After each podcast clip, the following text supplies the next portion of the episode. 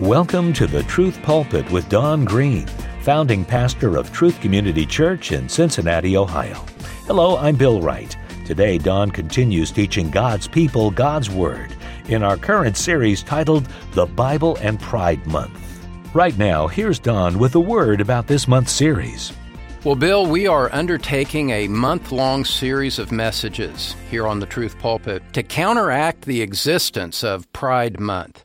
You know, in my opinion, Bill, the Pride Month is the most ridiculous and destructive propaganda campaign that has ever been perpetrated on the American people and beyond them to the entire world. It started with the acceptance of homosexuality, moved to the mandated acceptance of homosexual marriage, from there to the promotion of transgenderism, to the infliction of transgenderism on children, to the current grooming of children through the appalling existence of drag queen hours.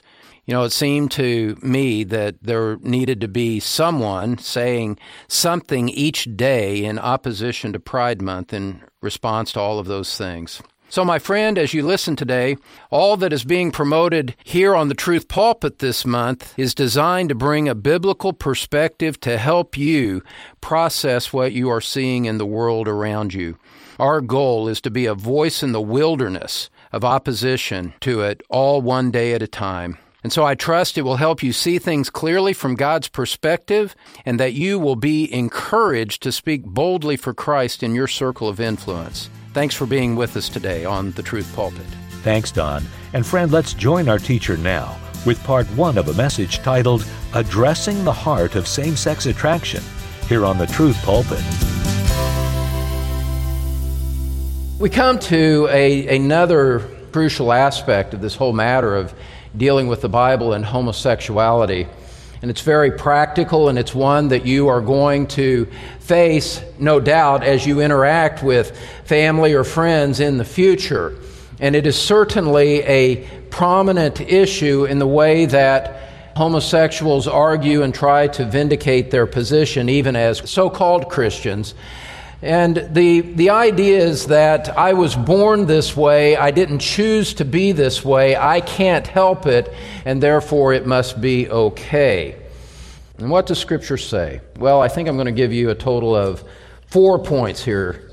And point number one is this is that the Bible judges sinful desires, which is another way of saying that God Himself judges sinful desires. The biblical approach to sin, as we've seen in past times together, is far more than external behavior. And this is not unique to homosexuality. This is not something that where we're targeting homosexuals and bringing something to bear only upon them. This applies to all of us. Sinful desires provoke God's judgment, not simply sinful deeds because God, by his nature, God in his attributes, is an omniscient, all seeing God. And he looks upon the heart, not merely the outward man. In 1 Samuel 16, verse 7, the Bible says that God sees not as man sees, for man looks on the outward appearance, but the Lord looks at the heart. And this idea that I can be oriented toward being a homosexual and that I can embrace that and I can affirm that and still be a Christian runs absolutely counter to what Scripture says about that. How does God see it? What does God see? He looks on a heart that says, I want homosexual behavior, but I'm just going to restrain my outer man from it. Well, that's not righteous. This is all rooted ultimately in the 10th commandment that we looked at earlier, where it said, You shall not covet your neighbor's house. You shall not covet your neighbor's wife, or his male servant, or his female servant, or his ox, or his donkey, or anything that belongs to your neighbor. Going back to the law of God, going back to the Ten Commandments, we see God outlawing illicit desires as being subject to judgment. He prohibits a sinful heart. He prohibits a heart that is captivated by sinful desires. Jesus condemned heart sins like anger and lust. Look at Matthew 5. Matthew 5, verses 21 and 22, where Jesus is responding to a perversion of the law that the Pharisees had made, and they had made the application of God's law purely external. And he says in verse 21 You have heard that the ancients were told, You shall not commit murder, and whoever commits murder shall be liable to the court. And so he says, You've heard that the outward action is unlawful. Jesus says, But I say to you, that everyone who is angry with his brother shall be guilty before the court. Whoever says to his brother, You good for nothing, shall be guilty before the Supreme Court. And whoever says, You fool, shall be guilty enough to go into the fiery hell. Without any kind of physical assault, just the, the mere anger, the vitriolic word, Jesus says, incurs a judgment that consigns men to hell. Jesus says, Don't be fooled by those who would restrict the concept of sin to merely the external act. Why? Because the anger itself is judgment worthy, because God prohibits coveting, because God looks on the heart and judges the man by what is inside him. He goes on and says the same thing in another area of illicit desire. In verse 27, he says, You've heard that it was said, You shall not commit adultery. But I say to you that everyone who looks at a woman with lust for her has already committed adultery with her in his heart. Even the look, the illicit desire from across the room, Jesus says, in God's eye is an adulterous moment in the life of that person. And so, without touching her, without doing anything, the very motion of the heart in that direction, Jesus says, is an adulterous motion of the heart that is condemnable before God. Now, this gets this gets pretty personal pretty fast, doesn't it? All of a sudden, all of a sudden God has taken a big a big spotlight and is just shining it in the dark corners of our heart and exposing the sin that is there.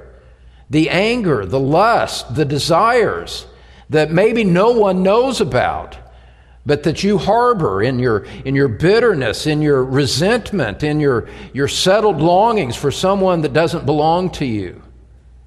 Jesus says all of that is, incurs guilt before God. Scripture says that God sees that, and God, listen, God who created the outer man also created the inner man. And we are responsible with our outer man as well as our inner man before God. We don't get to harbor sin in our heart that would be wrong if we acted upon the desires. They're both equally full of guilt.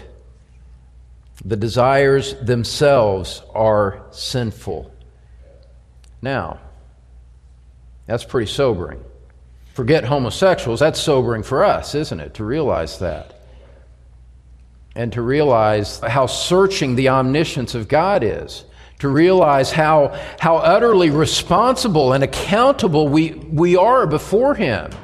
What man meets that standard? What man has not incurred guilt just in anger or lust or coveting?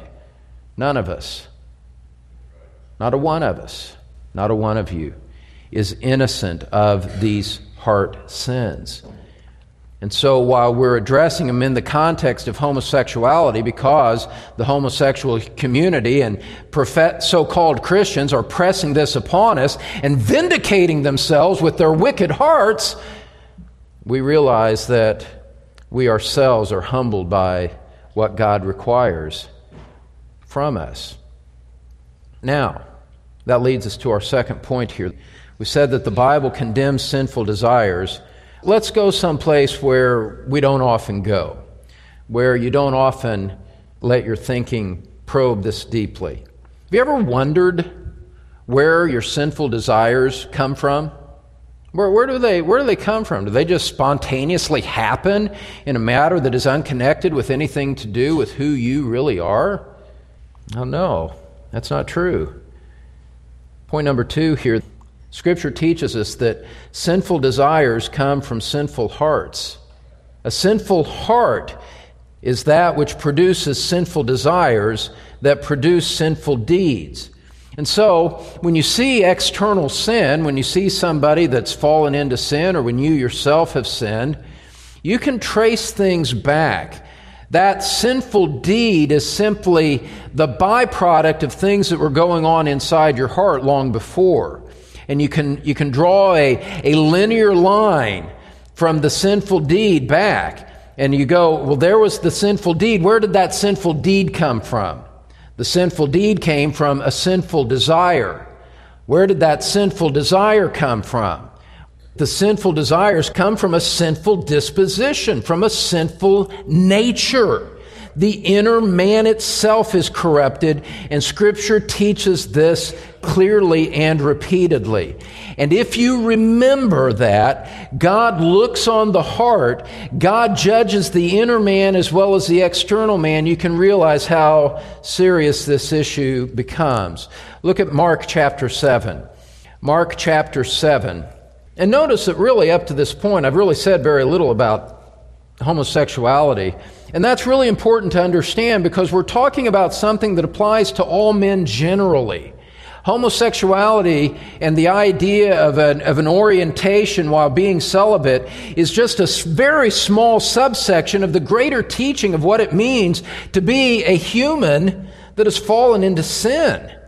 And Mark chapter 7, verse 21. Jesus was saying in verse 20 that, that that which proceeds out of the man, that is what defiles the man.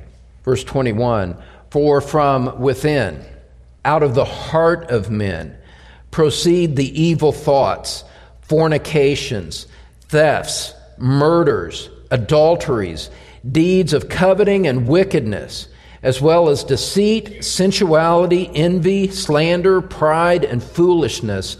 All these evil things proceed from within and defile the man.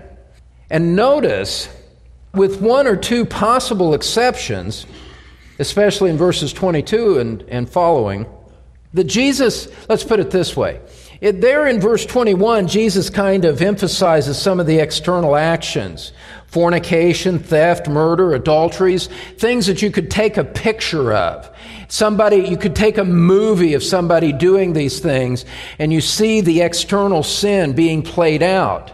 But he goes on and equates as equally guilty those things that you could not use a camera to take a picture of, of those things which men cannot see, things coveting and wickedness and a deceitful spirit and a sensuality, envy, slander, pride, and foolishness, those things that are not external. And Jesus says all of that, the external and the internal, it all proceeds from a deeper source. It proceeds from the heart of man, from his inner nature, from his spiritual control center. And so sinful desires come from sinful hearts. And this means something. You see, your heart, your unconverted heart, before you were a Christian, your heart was not neutral. And the heart of unconverted men, it's not neutral, and then as if sinful desires and sinful orientations just kind of pop out of nowhere. And the way that people think and their sinfulness, that doesn't just spring out of neutral soil. It comes from the fact that the very nature of man itself is fallen and perverted and sinful and unacceptable to God. In James chapter 4, you can turn over to James chapter 4 if you would, just after the book of Hebrews. In James chapter 4, I'll give you a moment to turn there. He says, What is the source of quarrels and conflicts among you? Where does this division between men? Where is its source? And he says, Is not the source your pleasures that wage war in your members? You lust and do not have, so you commit murder. You are envious and cannot obtain, so you fight and quarrel. James says the reason that you are seeing this sin in your life is traced to your perverted, sinful heart. And people murder because they want something that they can't have. That's why we have the phrase a crime of passion. People murder. People superficially would mock this, this passage as being an overstatement, but You lust and do not have, so you commit murder. This is so common in our news that it shouldn't even be debated anymore. Of course, that's the case. Well, it's rooted in their lusts, and their lusts are rooted in their sinful, wicked hearts. And what did Jesus say about these things? Well, he said we can't whitewash this. We can't pretend that this isn't a serious problem. In fact, he condemns those who were outwardly religious and outwardly conforming, and yet their hearts were impure. Look at Luke chapter 11, verse 37. Now, when Jesus had spoken, a Pharisee asked him to have lunch with him, and Jesus went in and reclined at the table. When the Pharisee saw it, he was surprised that Jesus had not first ceremonially washed before the meal. Look at what Jesus says in response, verse 39. He said to him, Now you Pharisees clean the outside of the cup and of the platter, but inside of you, you are full of robbery and wickedness. You foolish ones, did not he who made the outside make the inside also? Jesus says, outwardly you comply. You worry about washing cups and platters before you eat. What about the wickedness that is in your heart? And so, what we see here is clear evidence from the mouth of Jesus himself saying, God is going to hold us accountable, and he does hold us accountable to the motions of our hearts, to the affections and the desires of our heart. And illicit, sinful desires incur the judgment of God. Nothing could be plainer in Scripture. And so, beloved, watch this. This because this is so very important. God not only forbids us to do wicked things, He also forbids us from wanting wicked things. He forbids us not only from doing things that violate His will, He forbids us from wanting to do things that violate His will. He is Lord over the outer man and He is Lord over the inner man. And He sees them both with equal clarity. And so, taking that and applying it to the topic here, beloved, settled homosexual desires violate the order of God and therefore are sinful and are inconsistent with the profession of Christ. To be very clear what we're talking about here, someone who has those desires and does not fight against them, but rather embraces them and says, This defines who I am. I am gay. I am homosexual, but I'm not going to act upon it. Understand that that is a distinction that Scripture does not recognize or affirm. You cannot separate the inner man from the outer man. You cannot separate the inner man from the entire person that God sees. A man who desires men for sex as the order of who he is sins against God's design and if he does not see that as a matter to repent of, he should not consider himself a Christian, and we should not consider him a Christian either, regardless of whatever else he says with his lips about himself. Scripture illustrates this for us in another way with the testimony of the Apostle Paul. Look over at Romans chapter 7. This man who was outwardly the, the perfection of what a Jew should be who was found blameless as to the application of the law, what was his testimony about where he realized that he was undone and that he was guilty before God? Well, look at Romans chapter 7, verse 7. He says, I would not have come to know sin except through the law, for I would not have known about coveting if the law had not said, You shall not covet. But sin, taking opportunity through the commandment, produced in me coveting of every kind, for apart from the law, sin is dead. In verse 11, sin, taking an opportunity through the commandment, deceived me and through it killed me. Paul says, What awakened me to my need for the Lord Jesus Christ was that I was convicted of sin in the inner man. I was a covetous man. And I realized how guilty I was because the law of God convicted me of my sin. And so we realized that it's, it's absurd In light of biblical teaching, it, would, it is no different to say, oh, I'm a gay Christian, as it is to say, you know, I'm a covetous Christian. You know, I, and, and I, as a settled part of my personality, I want you to know that, that I covet after everything that this world has to offer. It's no different than to say, I'm a Christian given over to heterosexual lust. And I lust after women all the time, but you know what? I never act upon it. And so you can just call me the, the lustful Christian. You know what? I'm bitter at everyone in the world. Everything has gone against me and people have wronged me and I'm, I'm angry and I'm bitter about it. But you know what? I never assaulted anyone. I've never raised my hand. I've never struck anyone. I've never murdered anyone. And so you can just call me the angry Christian. This just turns scripture on its head. Why would homosexuality be any different than all of these other perversions of, of Christianity? To, to say, I have this inner man, this inner disposition that is given over to sin. I just don't act on it externally is a violation of everything that Scripture says about spiritual life and about how God sees men. And so we reject the idea that there is such a thing as a, as a gay Christian who is nevertheless celibate. They've misunderstood the whole nature of what Scripture says about the heart of men and about what God requires. That brings us to point number three. We can title it this way. And this really gets to the heart of it. And this is where we do the hard work on this topic.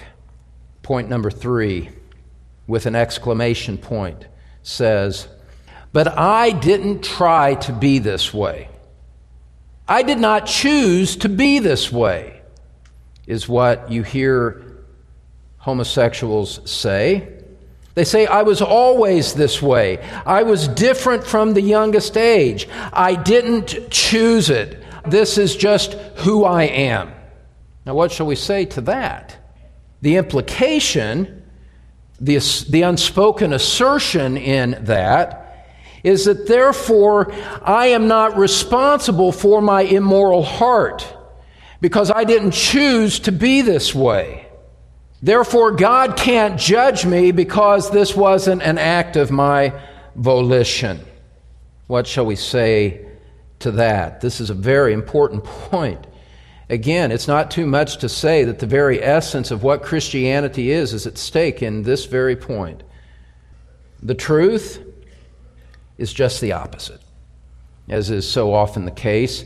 Prevailing conventional wisdom is usually an expression that the truth can be found biblically in just the opposite direction, and it's just as true here.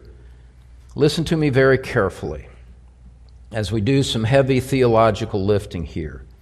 The fact that those desires come so naturally and so easily simply shows how badly sin has infected the human race. In Romans chapter 5 verse 12, Paul says that that just as through one man sin entered into the world and death through sin and so death spread to all men because all sinned. When, when Adam fell, sin entered into the human race and had a contaminating effect on every aspect of human nature. And as men have propagated since Adam, that sinful nature is passed along from generation to generation.